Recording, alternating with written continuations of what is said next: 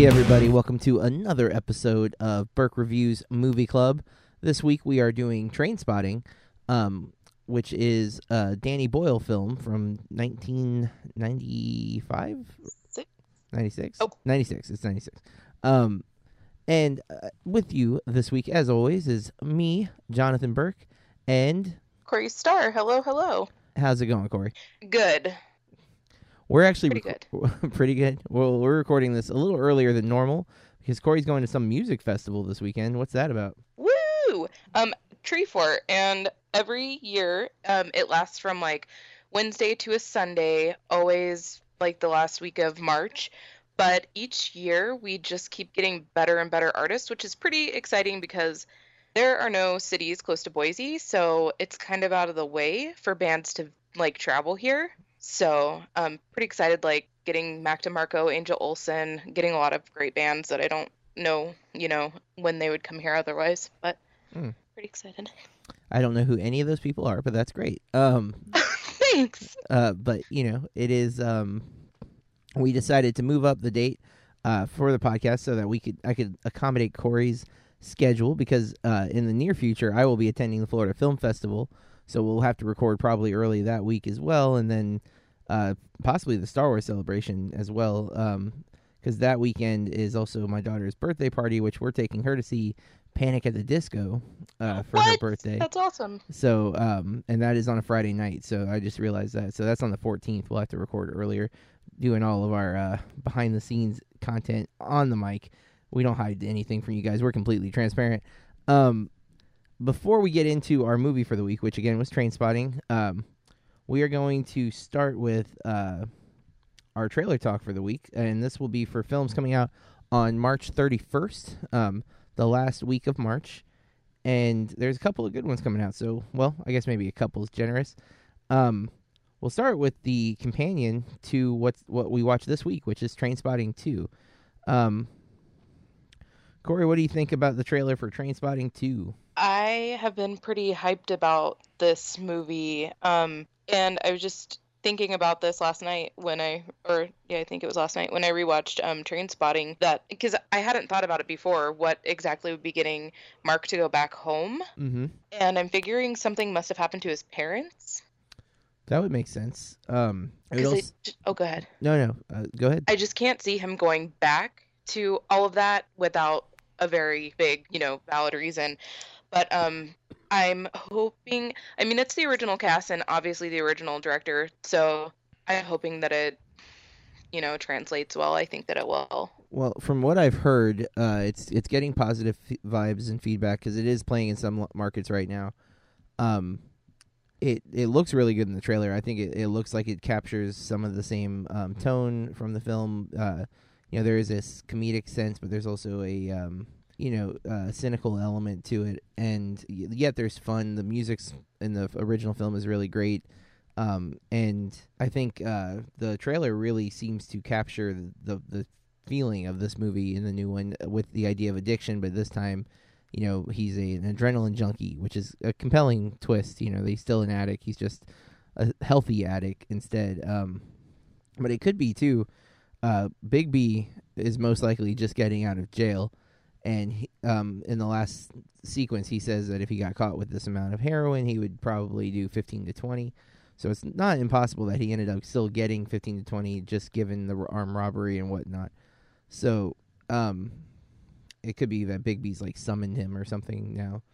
Um, there's definitely going to be a confrontation with that because, you know, he's, well, we won't say exactly what happened in train spotting just yet. We will in a minute, but there does, there's uh, cause for that, um, in the second movie. Same um screenwriter too for this one. Yep, yep, and Boyle's involved with the script, I think, for this as well. And this is also based on a novel, much like the first book, by the same author. Uh, is my understanding that there is a Train Spotting two book too. So, all right, well, Train Spotting, we're both looking forward to seeing. I don't know that it's going to still come close enough to me to be able to see it yet.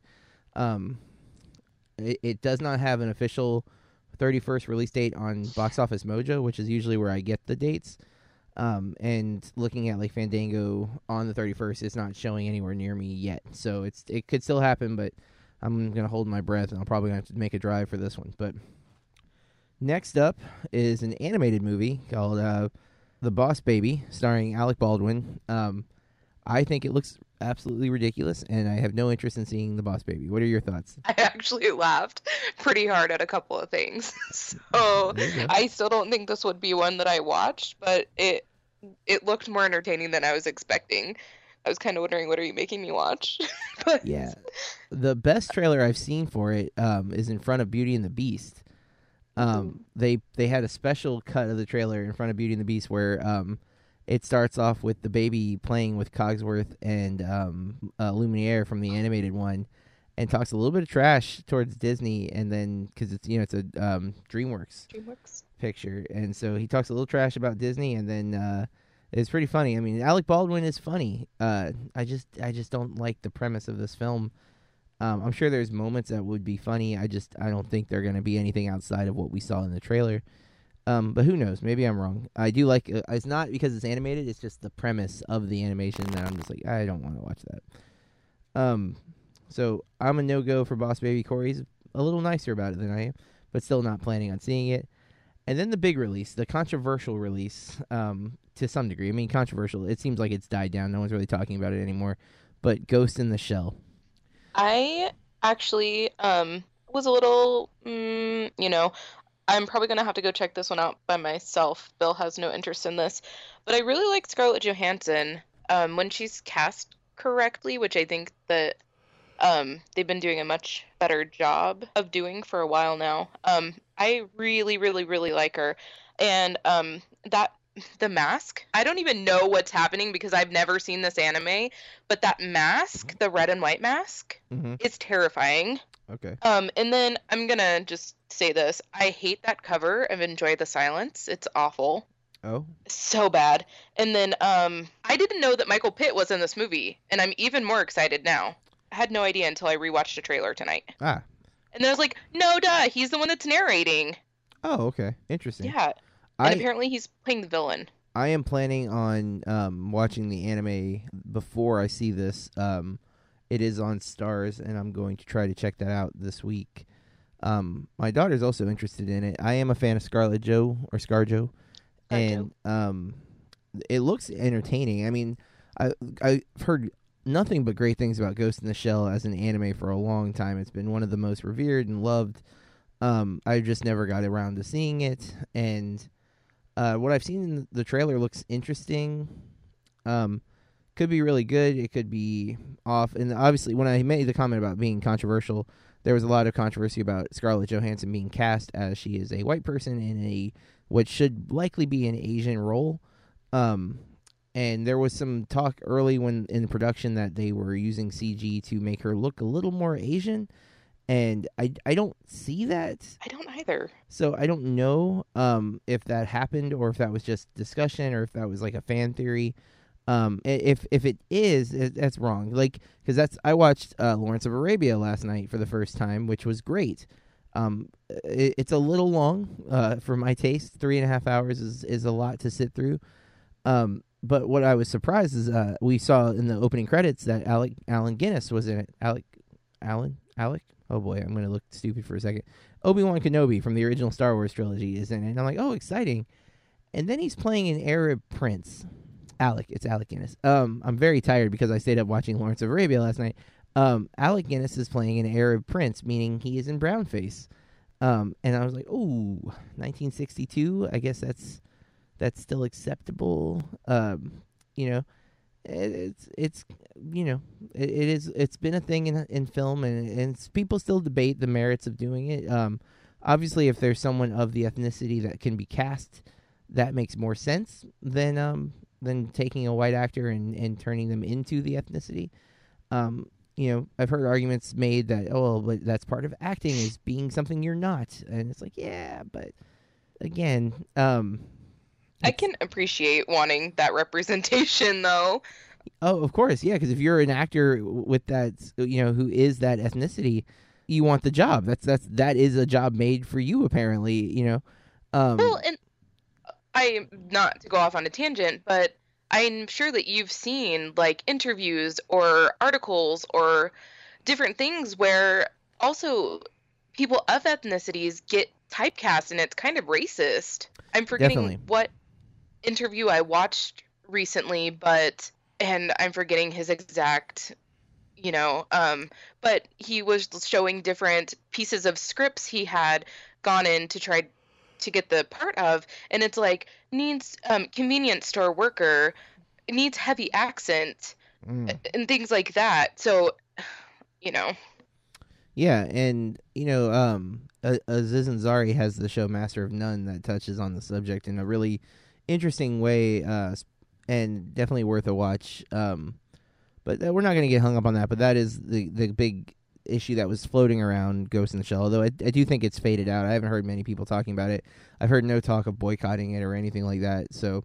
Whatever issues there were initially, it seems like it's either died down or people don't care about the movie enough that they don't want to talk about it. It's either either or people are just like, "Ooh, it looks good. I don't care that it's she's been cast," or "Oh, I don't want to see this anyways, regardless of who was cast." So one way or the other, we'll find out how it does in the box office next week. But um, the trailers do look good, and they definitely have not uh, been cheap on the the marketing. There's been tons of commercials and trailers for this film, so I think it'll have a decent turnout. Nowhere near the Beauty and the Beast turnout or the um, uh, Logan turnout for this month, but I have to say though, um, Power Rangers comes out uh, Thursday uh, this week, which again we're recording this early, but um, I just saw a new TV spot where uh, one of the guys it was in the Zord and started like dancing, and the Zord was dancing, and I was very not happy.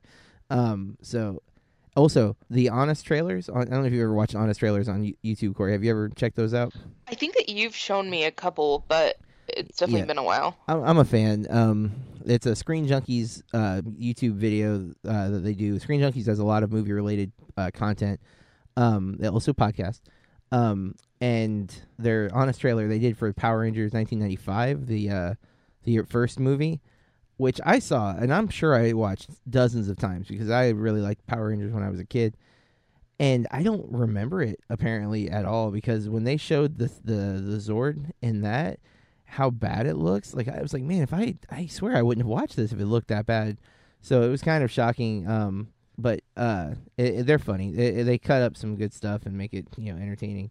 But I don't know if they only had one movie. I sw- I, I felt like they had two, and maybe I liked the second one better or something. I don't know. The first one looked pretty rough.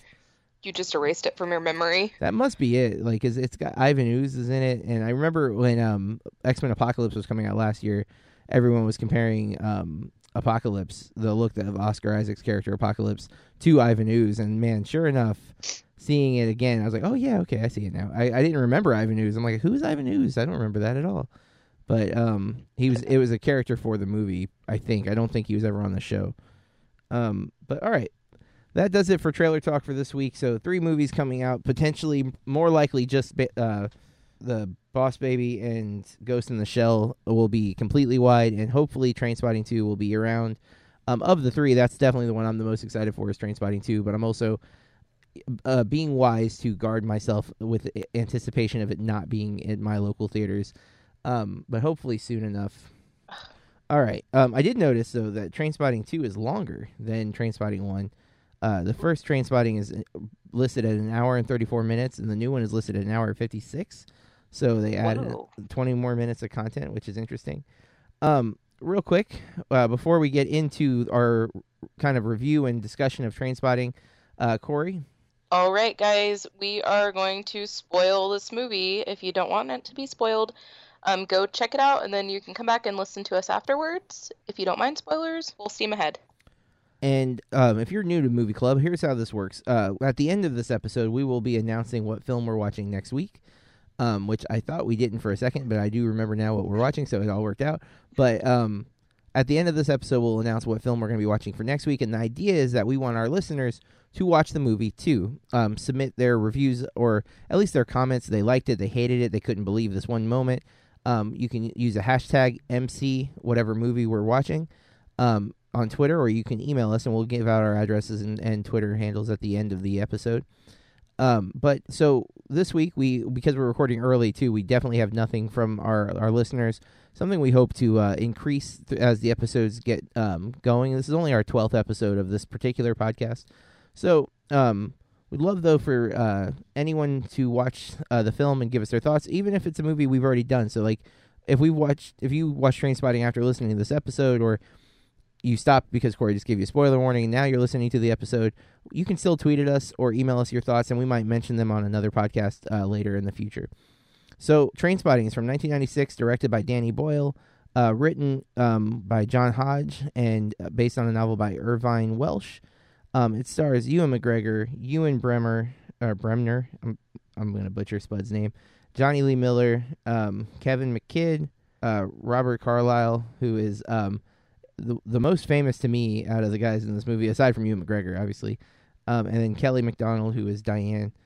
Um, you might know Robert Carlyle from uh, Once Upon a Time. You ever watch that show, Corey? No, but he's also in 28 Weeks Later. Correct. Yeah, I was going to bring that up too. Another Danny Boyle. Oh, film. sorry. Oh no, no, no, no! It wasn't like a spoiler or anything. But um, my wife got into Once Upon a Time maybe two, three years ago, and I caught epi- just kind of like she's watching Shameless now, where I catch a random episode with her, but I don't.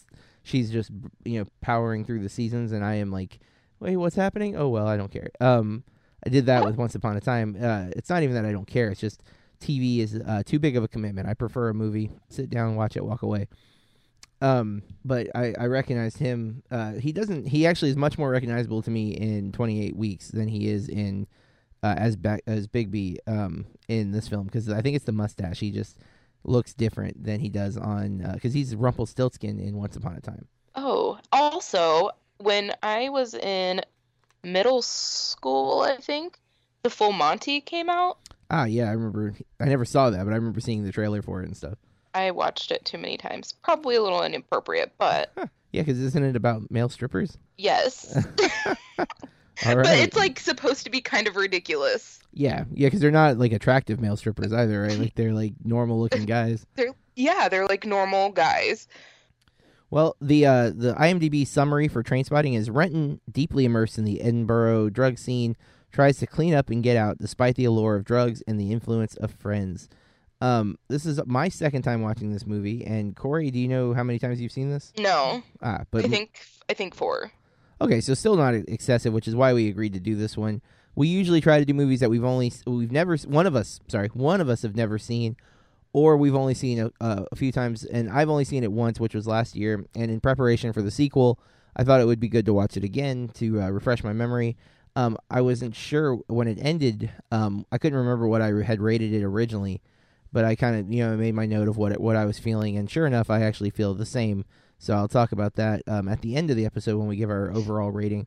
But what we'll do is uh, we'll kind of just go through things we want to discuss in the film, um, our overall thoughts, and uh, anything in particular that stood out. While kind of going through the plot, we're not looking to uh, give you the whole movie. If like if you don't want to watch it, we're not your Cliff Notes version of it. But um, we will discuss many plot elements and possibly the complete ending, and thus the spoiler warning.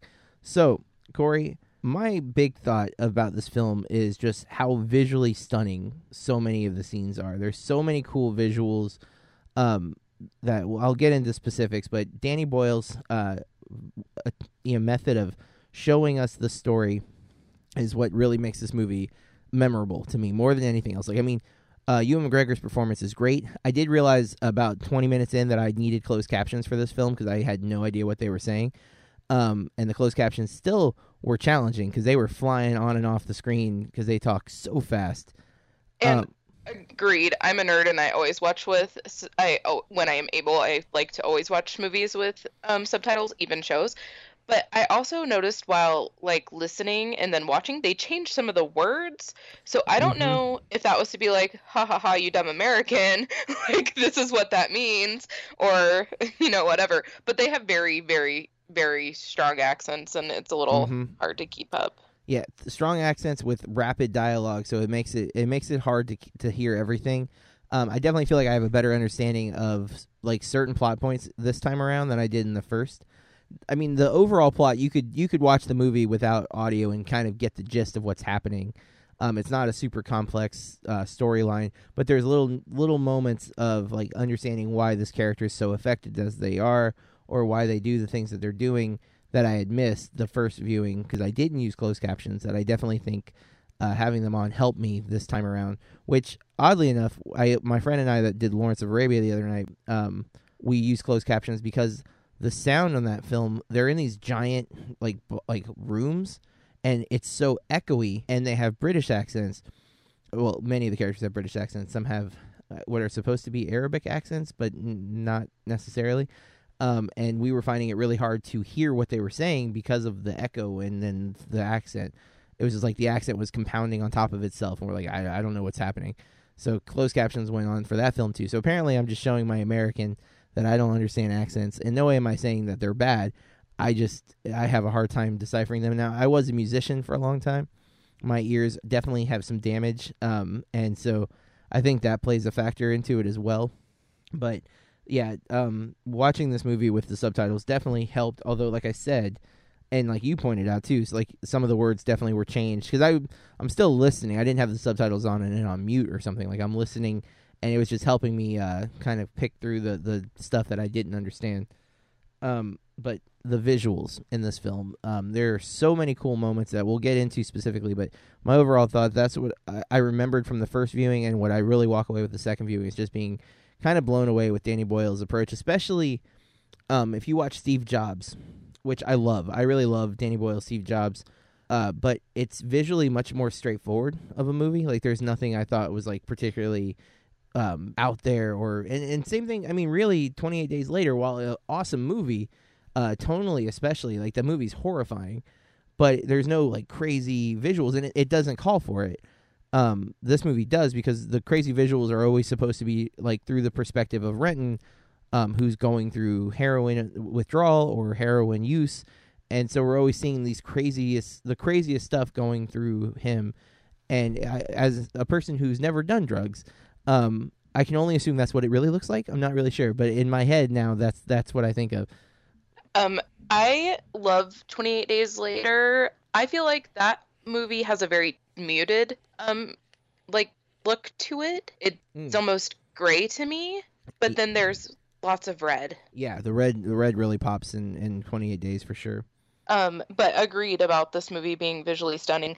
And this is one of those movies that I feel like no matter how many times you watch it, every single time you watch it, you're gonna pick up or notice something different that you haven't seen. I know that again, last night watching it, there were things that I hadn't noticed. And it doesn't have to be something that's like really big plot wise, but maybe it is just something visually or uh, I don't, you know. Definitely. Um, I definitely picked up on a few things uh, this time around that I didn't. For one, um, this movie at an hour and 34 minutes, it every scene is packed. Like there's so much going on that it when the uh the first real amazing visual and yet disgusting visual scene that comes up um dealing with heroin is uh Renton going to take a crap. Um and he goes to the nastiest bathroom and they literally say it's the the worst bathroom in Scotland. Um and he has suppositories in his butt, uh, like heroin suppositories, which I guess are a thing. Again, not really uh, an expert on drugs here, but um, he has to crap, craps out the suppositories. I'm getting sick even trying to describe the sequence, but yeah. um, he has to reach into the toilet, and I, I look away. I'm ugh, nauseous. Okay. Um, but he ends up falling into the toilet, which is then just in this big like ocean, beautiful body of water. And he emerges from the toilet a few moments later, having recovered the suppositories. But it's filmed in such an interesting way, and I almost I don't know how they did it. I really would like to see like the making of that scene, and like how he they they got Ewan McGregor to appear to be emerging from a toilet. Um, but it's such an interesting scene. Um, and it, I didn't remember how early in the film it was. Like I remember the scene like horribly vividly. Um, but I didn't realize how quick in the film. I mean, it's within the first 15 minutes I think that we're in the se- the scene.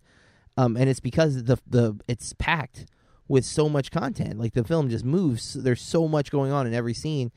Um, it even it opens with a later scene in the film.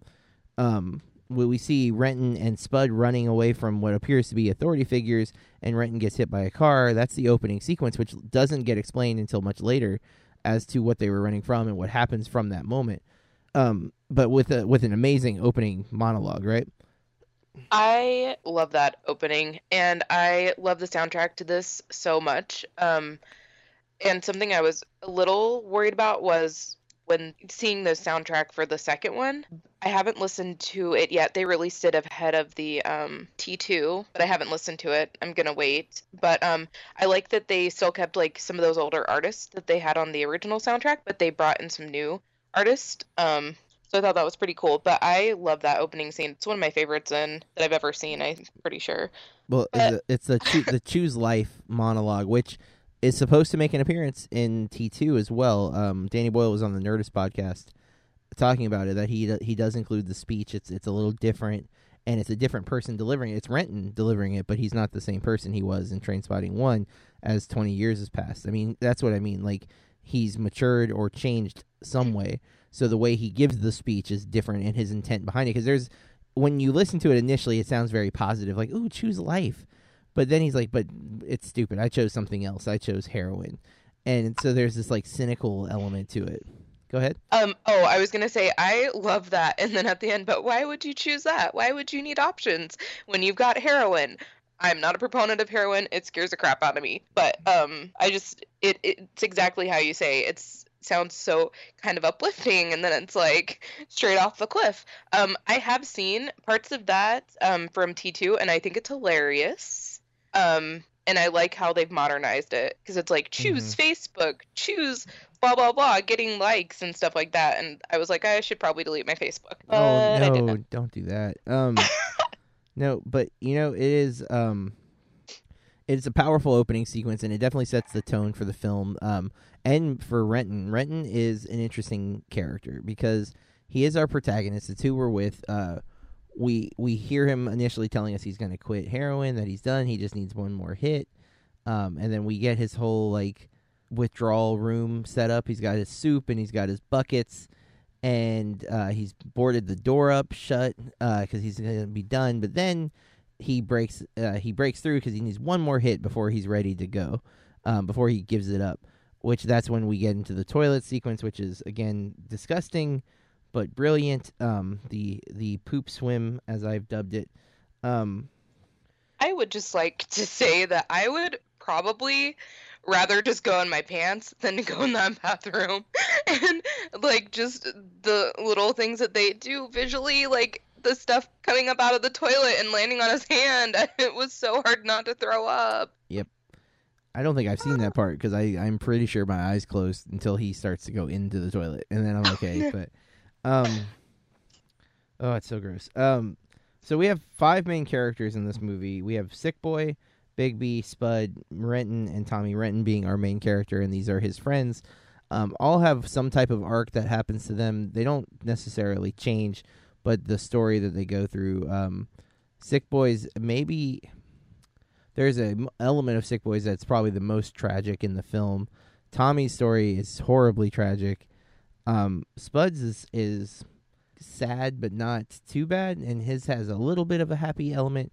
Begbie is scary, um, just outright like crazy guy, and we hear that throughout. And in fact, that was one of the things I noticed this time around that I didn't um, watching it the first time is um, there's a lot of references in the beginning of the film that do come back later that I think I missed. Like um, Tommy calls uh, Begbie a psycho when he tells the pool story, and then later Renton repeats those words re- describing Begbie. Um, and Tommy says, "But what you gonna do? It's, he's a mate, you know." And uh, Renton says the same thing when Begbie comes to stay with him in London. He says like the exact same lines, which I definitely didn't pick up the first time around. Um, and that was, I think, maybe uh, not understanding what was being said in the movie. So I and also when I was rewatching last night, I don't understand why the four of them are friends with him though, because like they well not all of them, but like Mark, Sick Boy, and Spud all do drugs. Yep. Tommy doesn't, but Begbie doesn't either. But um, Begbie is just nuts, and I don't really see what they have in common with him. Like at least with Tommy, they all like soccer. They, true. You Well, know, so like I didn't. Begbie I just played don't understand. Yeah, Begbie played soccer with them too. Um, when I watched it the first time, I got the vibe that Begbie wasn't their friend as much as he was this guy who kind of forced himself onto them. Yeah. Um, and that's not the vibe I got now that I've listened and read the movie. As you know, I'm saying like reading the the closed captions. Um, we don't really get much backstory how they all met. I'm guessing they were all schoolmates, um, and that's just carried over. Like Begbie went his route. You know, Tommy was stayed the goody two shoes of of sorts. Um, and then the other three kind of ended up doing drugs together, and I think they're just all together as a result. Um, because B definitely seems like the type of person that if he wants to be your friend, I don't think you get a choice. Like I think it's, it's you either get beat up by him or he's your friend, and uh, like Definitely someone you would rather be on the on good terms with. yes, yeah. Because again, while he is psycho, there's definitely some benefits to that because he'll back you up. You know, he's going to defend you or whatever. Um, but he's also going to take advantage of you, and uh, he's even aggressive about how they do drugs because he doesn't like that they do drugs because he thinks it's stupid, and uh, they still hang out with him. So yeah, it's it's it's definitely a confusing element. But again, I don't think they have a choice um, with Begbie. I, I feel like that he would beat them up if he, they said anything about it. Um, we get into uh, t- there's the funny scene, and then it later turns out to be so um, important. But when uh, Ewan McGregor's looking through Tommy's VHSs while while Tommy's recanting the story of the uh, pool hall, and he finds the porno that Tommy and his girlfriend Lizzie made, um, and swaps it out with a different like cassette tape, and then takes it home. Like that when that first happened, I thought it was messed up. I was like, oh man, what a jerk. Uh, and also, why do you want to watch your friends do it? Like that's weird.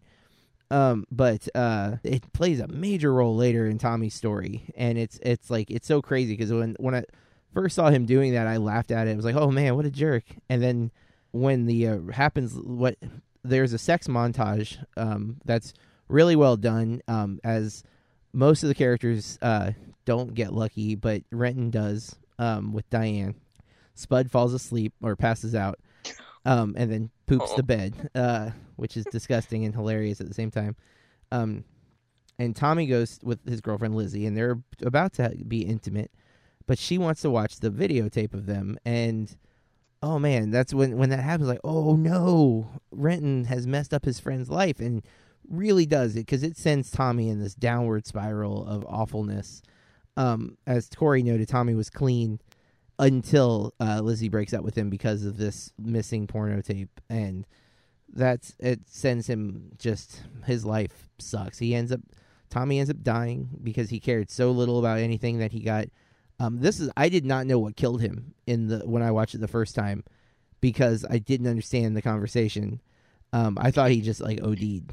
I didn't realize that it was from cat crap because he wasn't cleaning up after his cat, and he got toxicity or um, t- I don't remember the word. Um, something with a T. It's like some kind of toxin was in his body, and he it caused him to have a stroke, and then he died a few weeks later. You're making faces. Uh, Am I saying something really wrong? I um well um I there are a few different things. I thought that he became infected with HIV. There was some allusions to that, but that's not what's discussed at the funeral. The guy telling Renton at the funeral how he About died the cat. is all about the cat. Um, and there's a word that he uses that essentially it causes an, like a, I think he said an aner- aneurysm in his brain or something like that, which caused him to have a stroke. He was in the hospital, and it was three weeks later that he died after leaving the hospital, and they found him in a pool of his own vomit.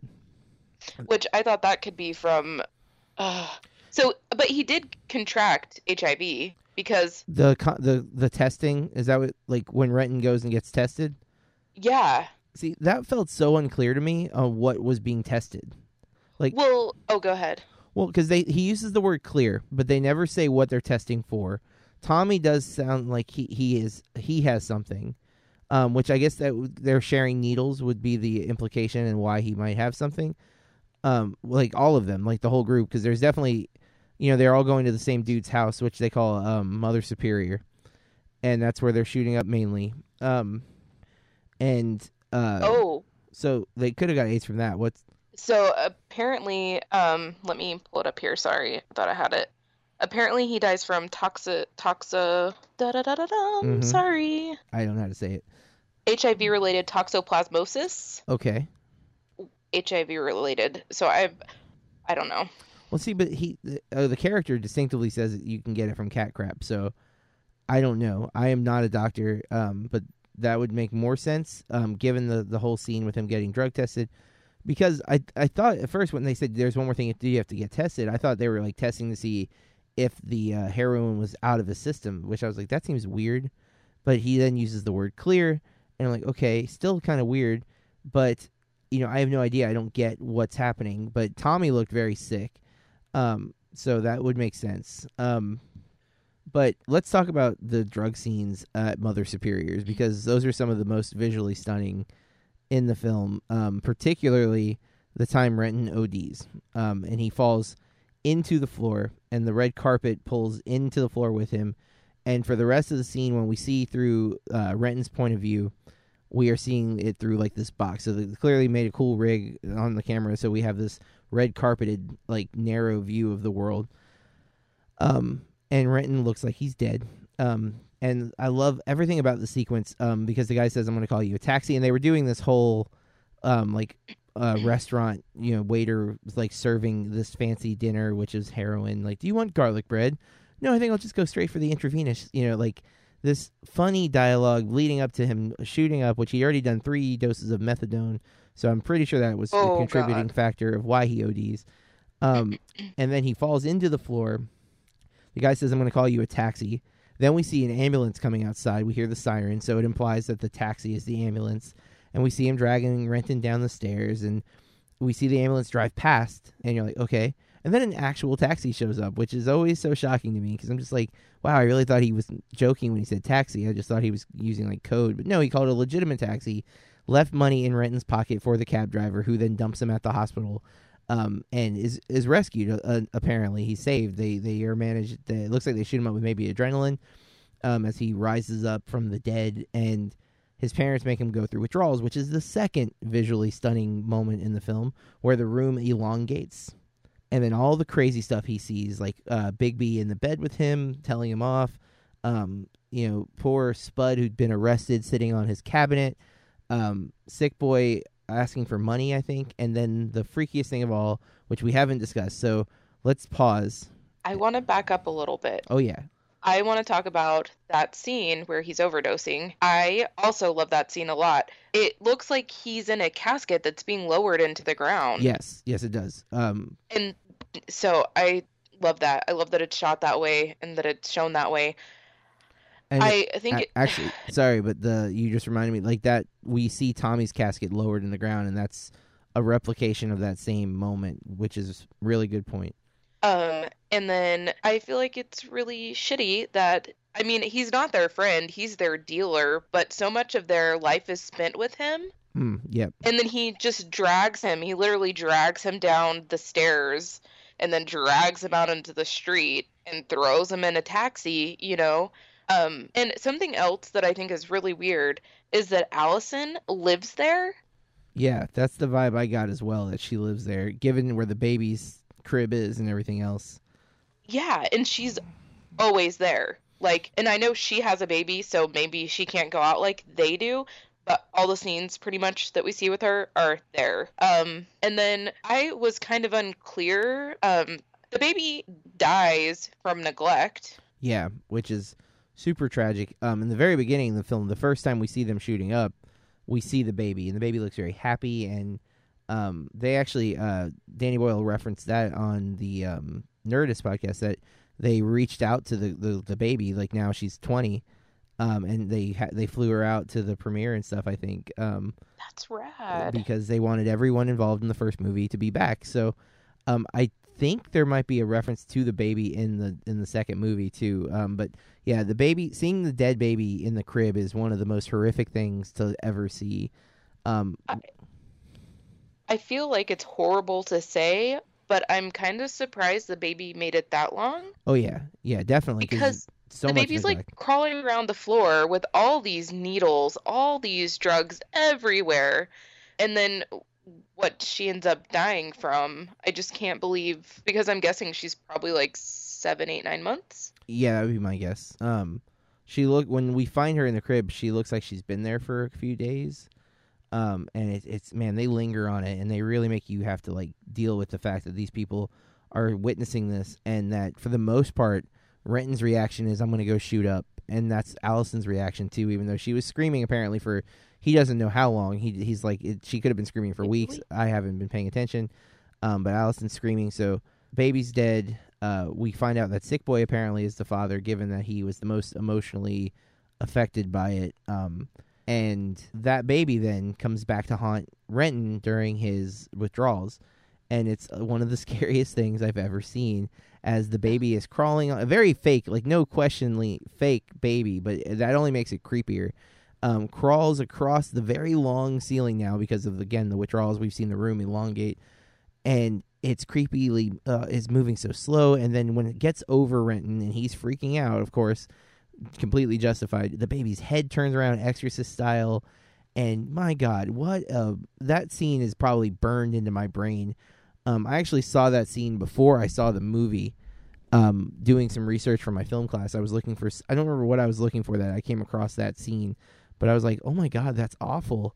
And like I'm like I'm gonna have to really watch this movie because I don't understand what I'm seeing, but it's it's crazy. And uh, you know when I watched Trainspotting, I knew going in like I I watched it last the first time with my wife, and like I told her ahead of time because usually I don't know that kind of stuff. I'm like, listen, there's going to be a scene that involves a dead baby. Are you going to be okay with that? Because she's definitely not okay with with any any innocent creature being harmed or killed in a film. She gets very upset. So she did watch the movie despite knowing that, but um, man, she was so angry. Like if those people were real, my wife would have taken them all down. Like they would have all been punished um, for sure for uh, their neglect of uh, a young child, um, especially for drugs. Um, something that you know, uh, talk about being selfish. But um, all right, so I think that gets us pretty far into this. Um, that's kind of when they fall. Um, oh, okay, I well, I did skip a couple of things I was going to talk about ahead of time, but um, let's. Is there anything specific you want to bring up that maybe I've already skipped over or anything? Um, something that I love about this movie is I love Sick Boy and Mark. They go back and forth often about movies and Oh, yeah. music. The James I- Bond, particularly. Yes. Um, and then when they're like talking about David Bowie and uh Mm, yep. and uh oh my God, why am I blanking out? But talking about their solo careers and it's not bad, but it's not great. Yeah. Um, um, and I think that is it up to this far. I wanted to mention, and I skipped over um, the sex montage. Um, it couples the audio with a soccer match being called, like you hear the play-by-play of a soccer match, and it syncs up with the uh, the sex um, that Renton is having. Where you know, um, I like when movies do that kind of creative overlap. Uh, the soccer game is, of course, the VHS that Renton replaced the porno with, which is why we're seeing it. Um, and so it makes sense for that reason. And then uh, the the words that we hear describing the soccer match describe what we're seeing with the sex scenes.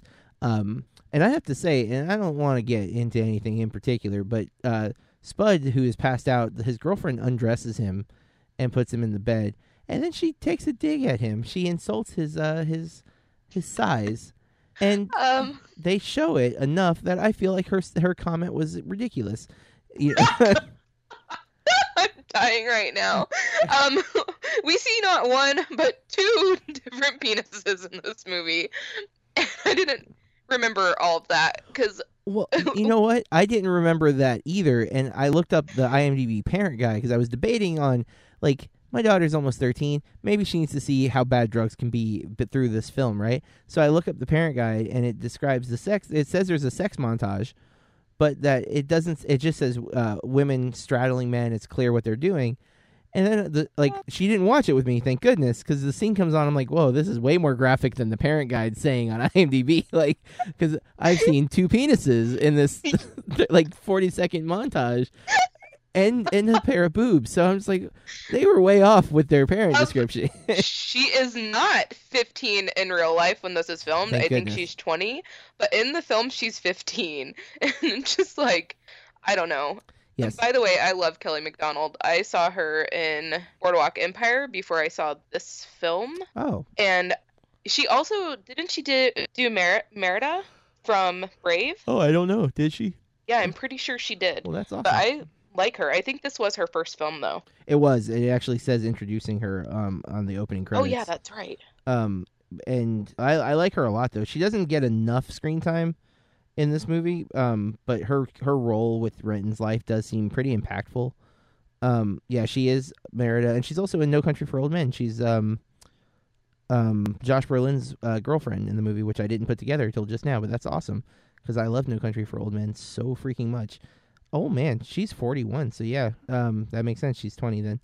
Um, she does look fifteen in the movie though. Like she looks very young. Um, not necessarily initially, but once you see her in the schoolgirl uniform, it's very like, oh yeah, she's clearly underage. What were you thinking, guy? Uh, that sequin dress just threw them all off. So, but that montage that then leads into um, because Tommy breaks up with his girlfriend, we get like a uh, them all being much worse addicts than they were, and they go on like a stealing montage where we just see them stealing, like they walk into a nursing home and just take the TV like it's theirs, and they just walk out with it and. Um, so nuts. And something that somehow I had missed when Mark goes into his mother's room and steals money out of her little coin purse that she has hidden under the mattress. Yep. And um, that leads to them the opening sequence. This is where we catch back up with the opening of the film. We see Renton and Spud running uh, with looks like they stole CDs or something. Like there's stuff falling out of their pockets that look like CDs to me. Um, and Renton gets hit by the car. He stops and laughs, which I guess is because he's just surprised that he's not hurt. But then he gets tackled by the the uh, the cop or security guard or whatever. And we see Spud and him in, in court. And Spud gets sentenced to six months in jail, and Renton gets off because he's in rehab, which is where we lead to the the overdose scene. He overdoses right after that he's in rehab. Um, they are celebrating that he's not going to jail, and he's like, "All right, I'm going to go get high." And even how he does that because he climbs up on the little wall and he does like a front flip off of it and he lands in uh, Mother Superior's house in this really interesting way, um, very Jedi ish. Um, Obi Wan Kenobi. Well, there um, you go. Yeah. but um, but then it's like how you think about like methadone and how they're trying to cure cure quotation marks um drug addiction with another drug. Well, is, isn't methadone essentially just like pure like heroin, like meth, essentially. Like I've never, I, I'm again, I am ignorant with drugs. I just know drugs are bad. Okay, you shouldn't. Yeah, pretty drugs. much everything I know about drugs I've learned from movies or music. So. Yeah. I, I mean, I have had friends. Like I, I had. Yeah, same. In my life, I had a roommate who I just thought liked to clean my house at three in the morning. Like I had no clue why. I just know that I would go to bed at a normal time and I would wake up and my house was clean, like I had a fairy godmother or something, and I was okay with that. Um, I didn't know why though, and I was that naive. And I even at one point caught um, in his room had a mirror, a razor oh. blade, oh. and a straw, which is like the trifecta of of cocaine use from movies. Like uh, I saw it, I was like, "Hey, are you doing drugs?" And he's like, "Oh, that's not mine." I was like, "Okay then," and just like bye. Um, well, I mean, to be fair, we had uh, we were a band, um, so we had a party, and I, you know, it could have been someone else's, like, because people were all over our house because we had a party and we were, you know, we we were playing, so people could have done anything while we were playing, and I wouldn't have known, he wouldn't have known, and it, it was happening in front of me, and I, I still knew nothing, and I still feel very ignorant when it comes to drugs. I mean, I know, I remember what we learned in like Dare. do you remember Dare? It was like a program that the police had where they would come to the school and like it was like drug and alcohol resource education or something like that. Um, that's what I think Dare stood for. And I was like, I had the Dare T-shirt, like I was a part of that. But like they they just show you like a box of like sample drugs, and they're like, "Don't do these." I'm like, "Okay, got it, no problem." I don't know what those are, but yeah. Um, and was who's the? Isn't it McGruff? Uh, he was a part of that. I think he he was just kind of like the uh, mascot for law enforcement in general. But um, oh. he might have. I definitely think he was involved with Dare though. He wasn't. I don't think he was exclusive to Dare, but um, so the point of that is I've heard of methadone, I know about it. Um, and being a rock musician, I did encounter a lot of people who had done drugs, and I knew people who did methadone um, or would go to the methadone clinics and stuff like that.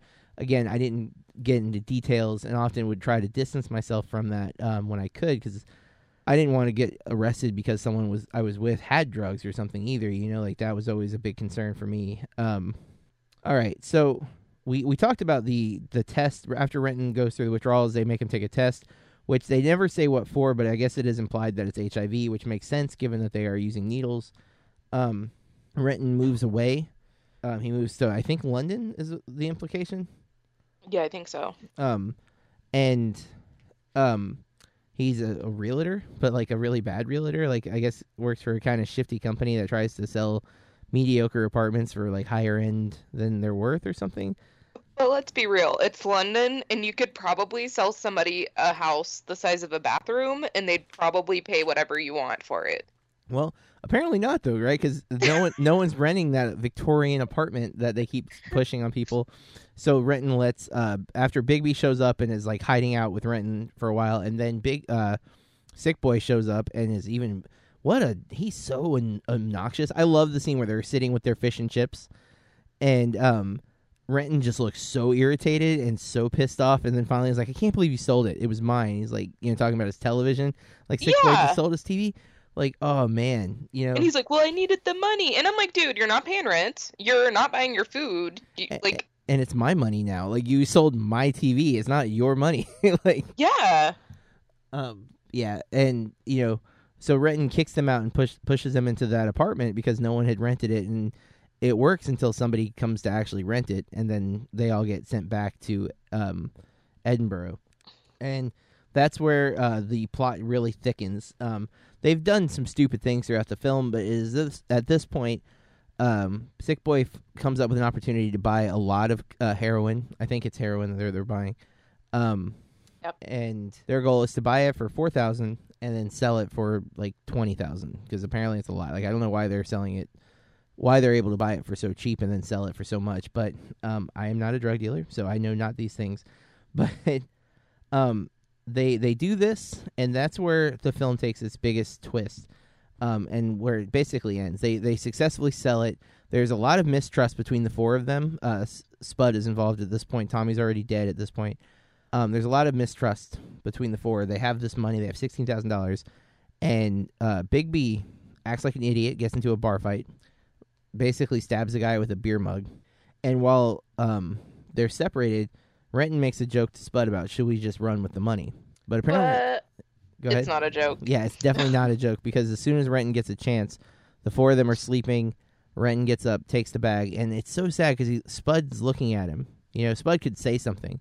Spud could yell right then that, hey, he's taking the money, but he doesn't. And Renton runs out on them, and uh, he does leave Spud some money, which I do like that little at the end, the little stinger with Spud opening the locker, um, and and getting his big stack of money. Still, it's not all the money he was promised, but considering everyone else got nothing, so Renton steals sixteen thousand dollars minus probably two thousand I or think a- he leaves him too. yeah. Um, so fourteen thousand dollars he steals and runs off, um, leaving Begbie to lose his mind because he's a psycho and he gets arrested.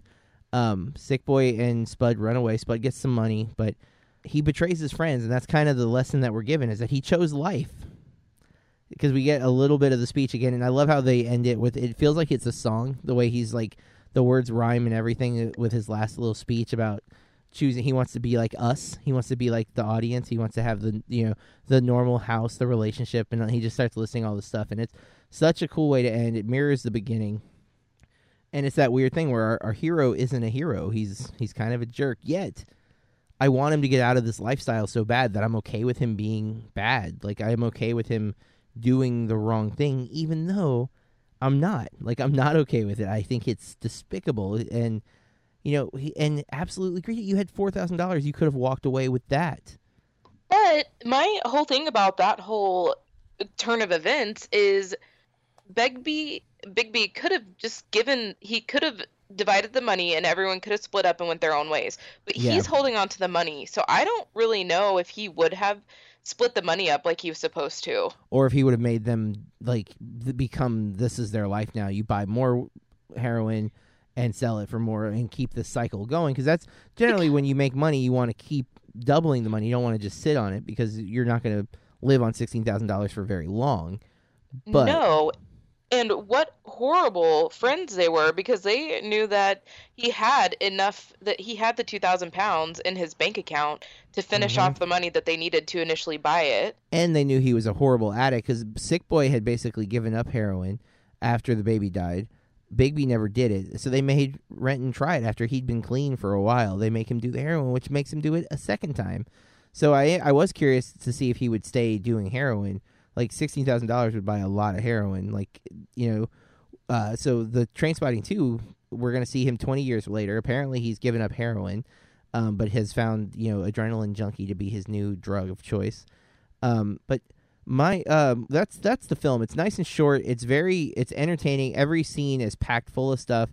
There's witty dialogue, um, definitely reminiscent of the Tarantino style. Uh, as Corey mentioned, a lot of pop cultural references being made, and um, I love things. I'm a sucker for that stuff because I obsess with pop culture. So anytime a movie brings in things that I'm also a fan of, I I generally t- tend to uh, get sucked in to the dialogue, even if I don't completely understand what they're saying. Um, the film has some amazing camera work and some really cool visual representations of what it's like to go uh, through an overdose or to um, go through withdrawals. Things that, of course, I have no frame of reference. It could be completely false, but it's still a really cool visualization, whether it is or not. That is um, Trainspotting. I gave it the first time I watched it, and this time the not quite golden ponyboy rating. And Corey, this is always so hard for me.